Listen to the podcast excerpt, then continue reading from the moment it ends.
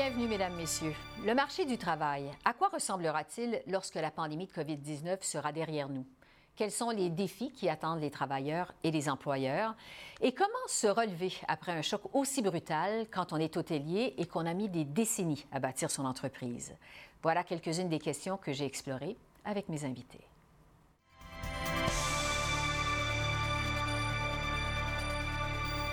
Michel Leblanc, président et chef de la direction de la Chambre de commerce du Montréal métropolitain. Bonjour.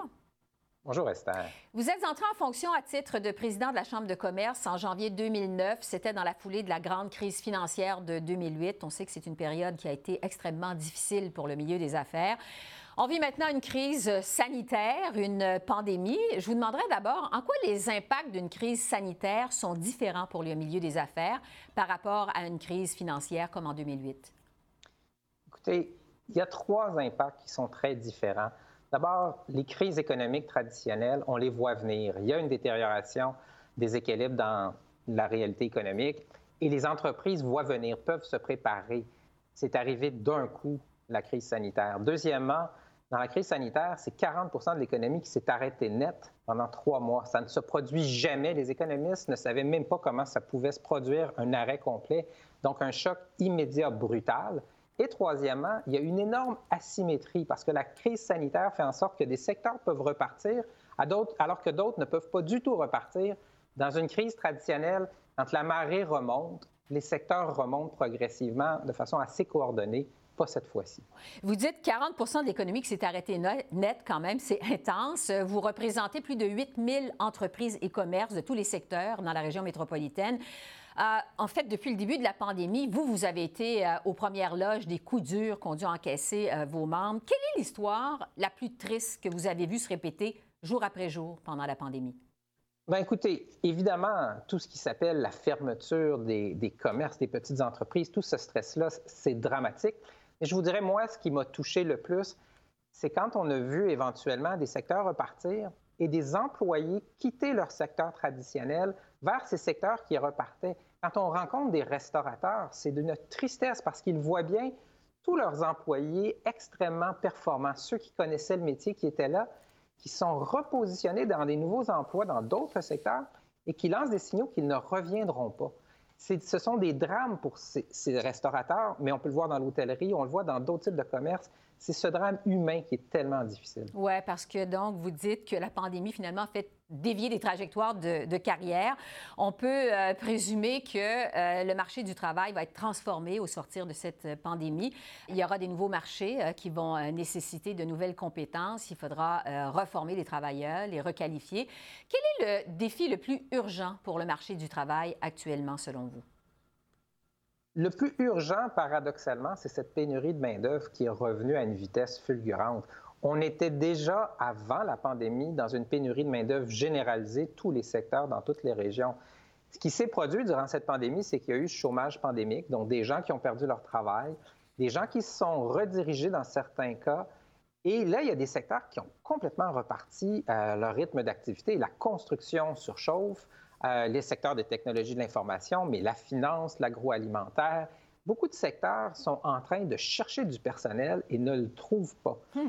Et, donc, on a un gros enjeu devant nous qui est d'abord ceux qui doivent être requalifiés, ben, c'est de la formation, mais il y a aussi comment on s'assure qu'on ne perd pas une cohorte de jeunes qui devraient normalement diplômer dans la prochaine année ou dans les trois prochaines années, mais qui ont peut-être été ralentis.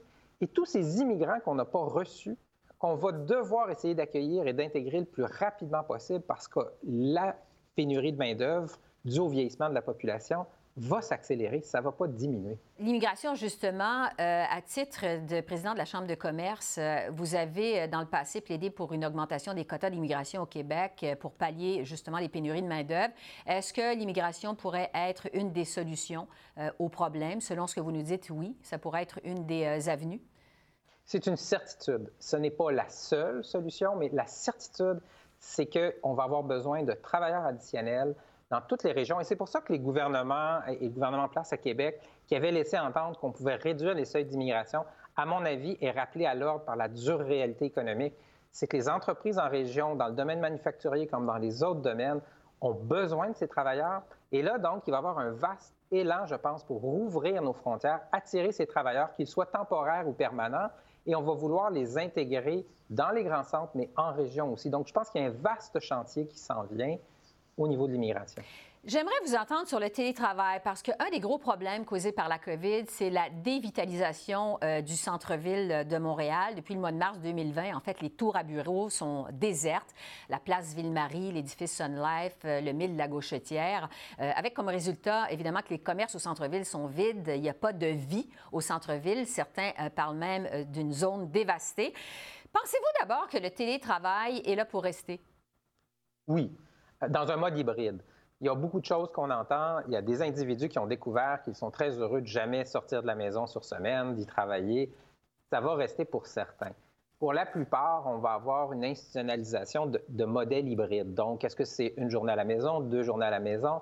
Les employeurs vont trouver l'équilibre qui maintient la productivité et les employés vont trouver aussi la solution qui les satisfont ça ne sera pas nécessairement stable dès le début. Il va y avoir des essais-erreurs. Des gens vont penser que c'est très agréable de continuer de travailler de la maison, vont peut-être s'apercevoir qu'il manque euh, d'échanges avec des collègues.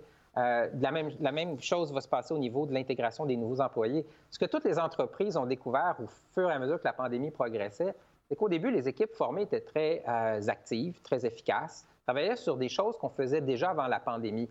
Progressivement, on s'est aperçu que intégrer des nouveaux employés, ça se fait très mal à distance. La culture organisationnelle, ça se transmet dans le quotidien, par osmose avec nos collègues. À distance, par Zoom, ça se transmet mal. Les nouveaux apprentissages se font difficilement. Donc, pour toutes ces raisons-là, tous ceux qui disent que les centres-villes n'existeront plus, moi, ce que je vous prédis, c'est que d'abord, les décideurs vont vouloir travailler de façon très rapprochée avec leurs équipes. Les gens qui sont dans l'industrie des services vont vouloir se faire voir, les rencontrer, et les contrats ne vont pas se donner par Zoom, ils vont se donner parce qu'on se rend compte, on parle de nos vrais défis, puis on essaie de trouver des solutions ensemble. Je pense que les centres-villes sont là pour durer, mais dans la prochaine année, il va y avoir une évolution vers une certaine nouvelle normalité. Donc, ça se ferait graduellement, le retour au centre-ville. Comment, euh, du côté de la Chambre de commerce, justement, on compte accroître le désir de revenir travailler au centre-ville dans les tours à bureaux euh, du centre-ville de Montréal?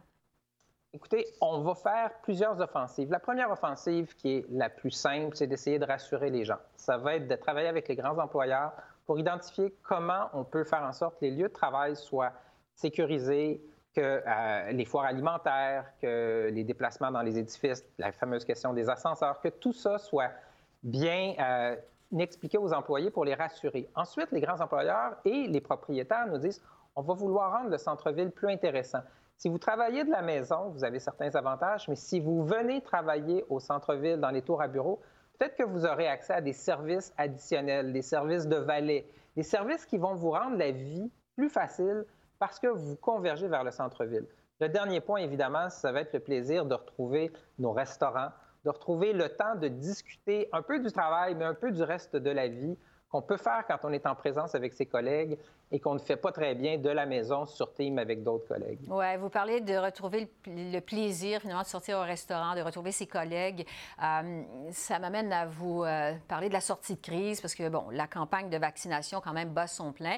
Même euh, si la crise perdure, ça nous permet quand même de croire qu'on va finir par s'en sortir de cette pandémie. Dans quel horizon voyez-vous la sortie de cette crise à la Chambre de commerce? Ça va prendre des mois, des années, selon vous? Oh, je pense que ça va surprendre les gens et que ça va se passer plus rapidement qu'on l'anticipe.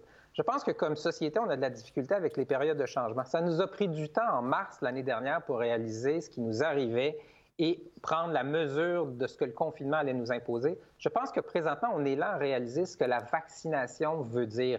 Je disais pas plus tard que ce matin qu'à Copenhague, on vient de déterminer que l'accès aux terrasses, l'accès aux lieux va se généraliser d'ici quelques semaines, l'accès aux lieux publics et privés. Euh, là-bas, on parle évidemment d'une espèce d'application qui certifie qu'on est vacciné. On aura ce grand débat ici. J'ai l'impression que dès l'été prochain, il va y avoir la possibilité d'avoir des événements extérieurs en grand nombre. Les événements à l'intérieur, on va les faire probablement à partir de l'automne prochain. On va atteindre nos cibles de vaccination, j'en suis convaincu, beaucoup plus rapidement. On le voit, les gens ont compris à quel point le vaccin, c'est la voie vers un retour à la vie normale. Oui, en tout cas, Michel Leblanc, c'est encourageant de vous entendre. Vous parlez d'un horizon de quelques semaines, quelques mois. Euh, c'est clair euh, quand même que le marché du travail ne reviendra pas à euh, ce qu'il était dans le monde pré-pandémie. Quel va être le plus gros changement dans notre monde post-pandémique sur le marché du travail, vous pensez? Je pense que c'est l'accélération de tous les, tous les phénomènes qu'on voyait vers l'économie numérique, la transition numérique.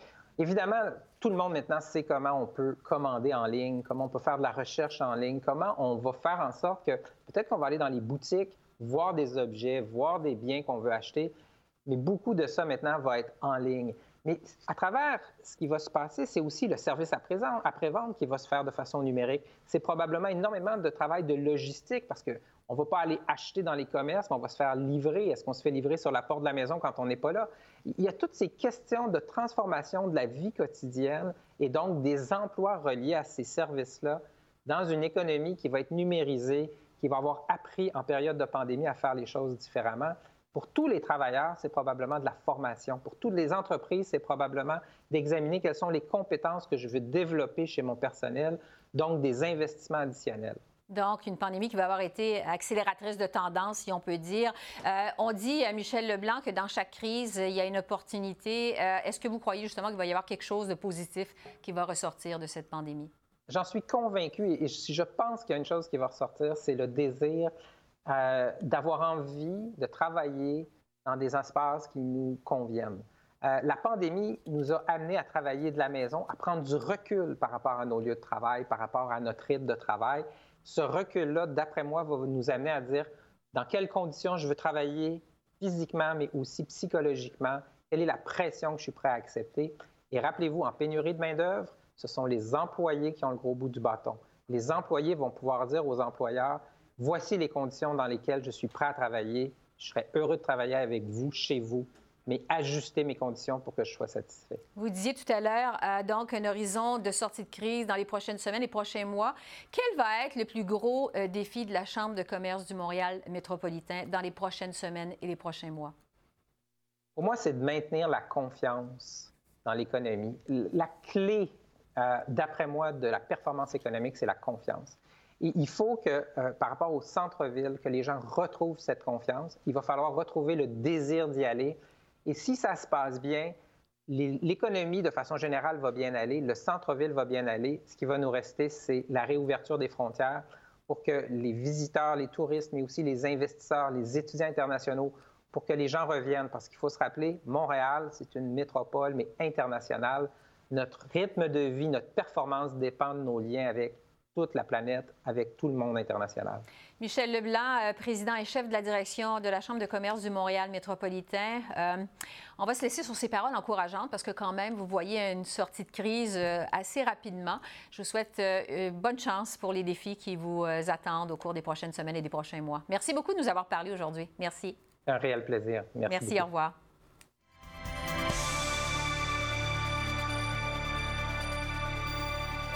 Christiane Germain, cofondatrice du groupe Germain Hôtel. Bonjour. Bonjour Esther. Le groupe Germain compte 18 hôtels-boutiques dans sept provinces canadiennes. On sait que l'hôtellerie euh, est un des secteurs qui a été frappé, mais vraiment de plein fouet par la pandémie. On parle d'un impact désastreux pour les hôteliers. En fait, du jour au lendemain, plusieurs hôteliers ont perdu jusqu'à 95% de leur chiffre d'affaires. Euh, pour nous aider à comprendre, Christiane, concrètement, euh, racontez-nous comment, au mois de mars 2020, du jour au lendemain, votre monde du travail a basculé.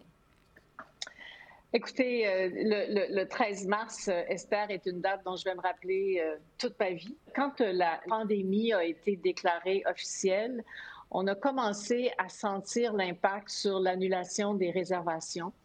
Et puis, je vous dirais qu'en l'espace de 48 heures, nos hôtels se sont complètement vidés. Vous l'avez dit, du jour au lendemain, 95 de notre chiffre d'affaires disparaissait. Et euh, dans l'espace de deux semaines, nous avions à ce moment-là près de 1300 employés qui travaillaient dans nos établissements à travers le Canada. Et il a fallu, en l'espace de deux semaines, euh, faire des mises à pied. Euh, autour, on a mis, je vous dirais, peut-être 1000 employés en mise à pied temporaire.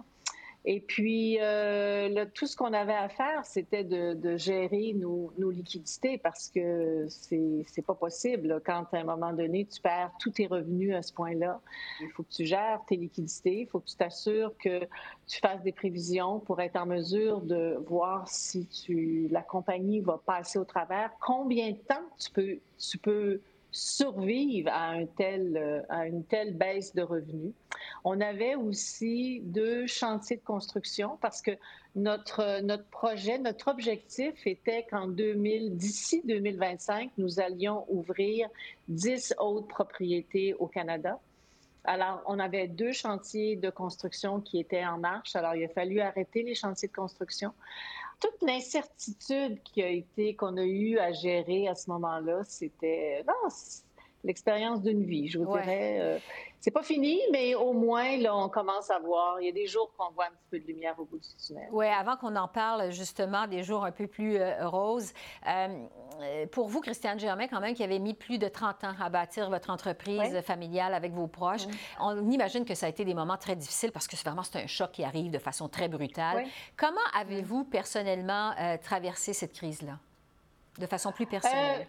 De façon plus personnelle, je vous dirais, comme vous venez de le mentionner, c'est un choc euh, économique, c'est un choc, un grand choc émotif, mais en même temps, tu te dois de faire les choses qui doivent être faites. Alors, tu es en état de choc, tu dors plus.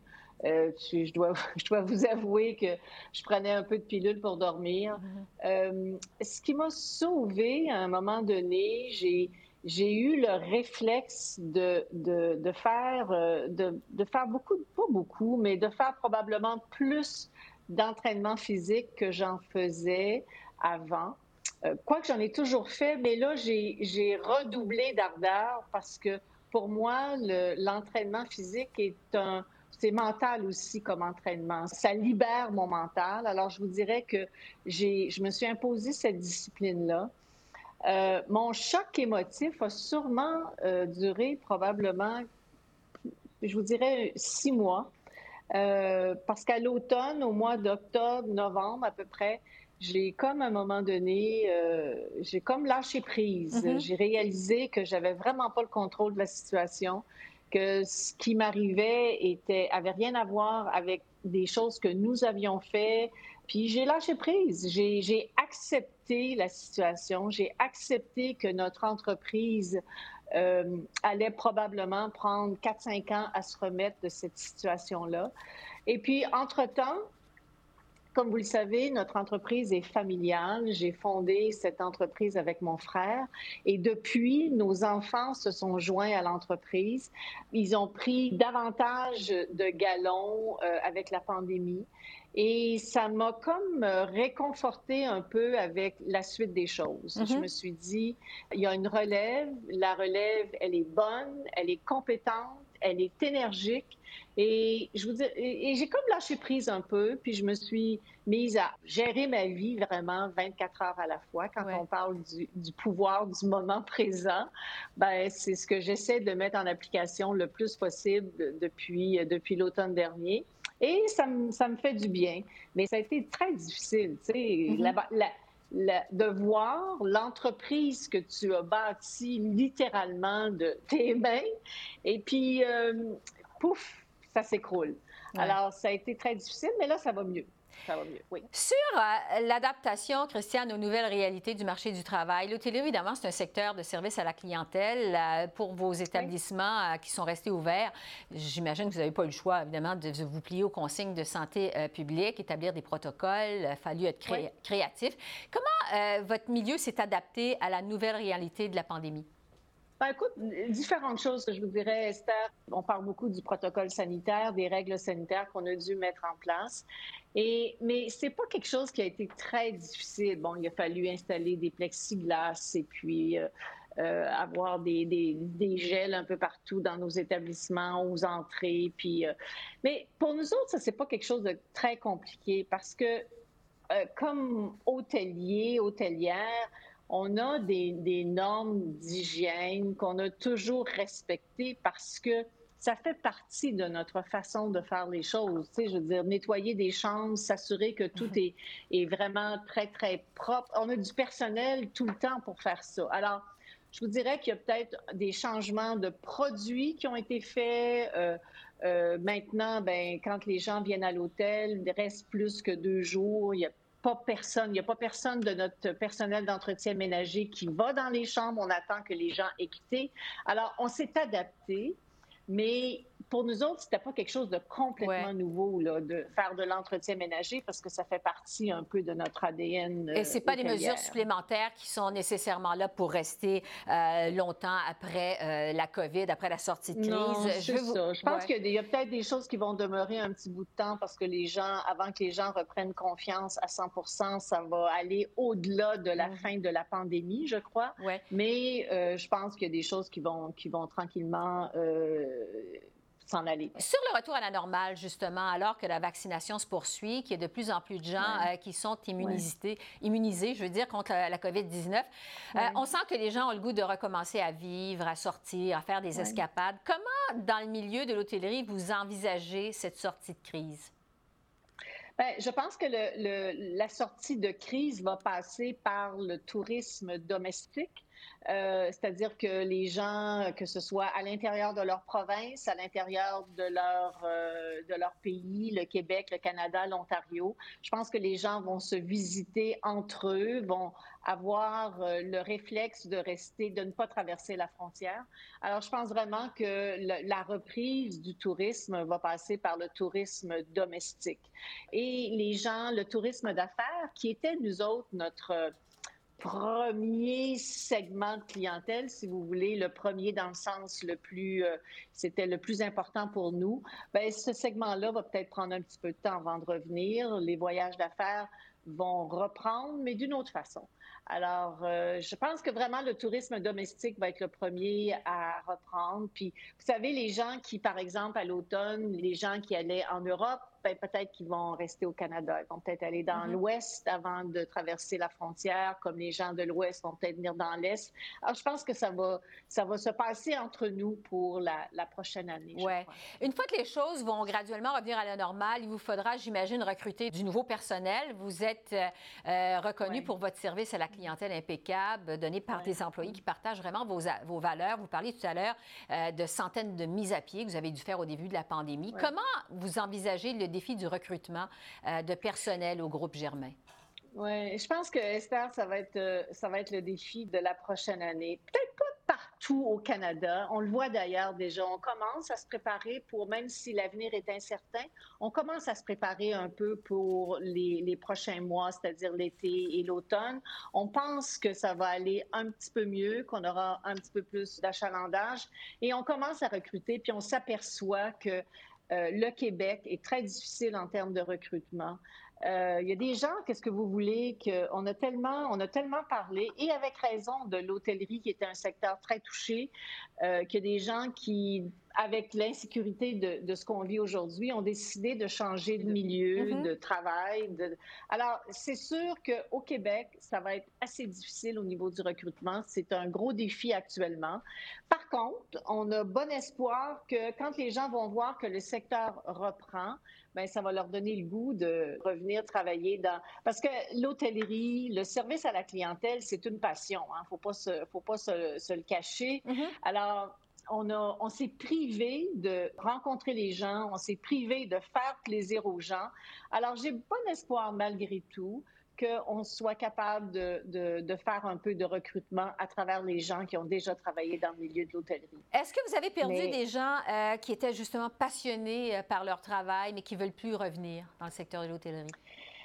Euh, c'est sûr qu'on en a perdu, euh, Esther, mais comme je vous dis, là, on fait beaucoup de rencontres avec nos équipes actuellement, puis on cherche à, rejoindre les gens qui travaillaient pour nous. Euh, puis on a, on a un travail, pour utiliser, on a des, des, des pitchs de vente à mm-hmm. faire pour expliquer aux gens que oui, l'hôtellerie a été très touchée, mais on croit sincèrement que à la sortie de cette crise, l'hôtellerie va être capable de reprendre son, son, rythme. D'ailleurs, puis c'est sûr que les choses se passent un peu différemment aux États-Unis, mais je lisais justement tout à l'heure euh, les, les, statistiques d'occupation aux États-Unis et on le voit très bien. Là. Eux autres aussi, ils travaillent avec le tourisme domestique et euh, on est déjà rendu à du 50-60 de taux d'occupation dans certains États aux États-Unis. Le temps file, oui. Je, je, pense que ça va revenir. Bon, le temps file, Christiane, et je veux vous entendre sur la situation des femmes de façon générale parce qu'on sait que c'est pas tout le monde qui a été égaux euh, devant cette pandémie et que ce sont les femmes, en fait, sur le marché du travail qui ont écopé le plus. Ce sont les grandes perdantes de cette pandémie. Euh, plusieurs jugent qu'il faudra redoubler d'efforts pour les ramener, les femmes, donc, sur le marché du travail. Euh, qu'est-ce qui pourrait être ou qui devrait être fait, selon vous, pour ramener les femmes qui sont moins visibles sur le marché du travail, qui ont été en télétravail beaucoup après la pandémie? Euh, je, je, pense qu'il faut être conscient que le télétravail euh, frappe vraiment beaucoup la carrière des femmes. Mm-hmm. Alors, je, il faut que, faut que les femmes soient conscientes de ça. Et euh, parce qu'il y a des choix que certaines femmes vont faire de continuer à travailler de la maison parce que ça simplifie leur vie pour l'instant. Mais moi, en fait, je veux juste poser la question à ces femmes-là. Je respecte les femmes qui décident de travailler à la maison pour des raisons familiales. Et puis, c'est pas tout le monde qui va avoir une carrière. Mais celles qui veulent avoir une carrière, je pense que c'est très important qu'elles comprennent qu'une femme, pour avancer, faut, faut, faut être présente, faut être visible. Et c'est sûr que ça demande des efforts, ça c'est clair. Mais je ne crois pas au télétravail sur une base continue pour, pour, en fait, de façon générale, j'y crois pas. Je, je pense qu'on peut arriver avec un modèle hybride, mais il faut quand même être conscient que si on veut progresser dans notre travail, faut euh, faut être, euh, faut être présente. Alors, c'est pas dans un sous-sol qu'à un moment donné, on prend notre place comme on devrait le faire. Sur cet excellent conseil, euh, Christiane Germain, cofondatrice du groupe Germain Hôtel, euh, merci d'avoir partagé avec nous de façon très transparente, je dirais, votre expérience de la pandémie. Évidemment, on vous souhaite bonne chance pour la suite des choses, pour la reprise. Merci beaucoup, Christiane. Merci, Esther. Ça a été un plaisir. Merci beaucoup. Bye bye. Au revoir.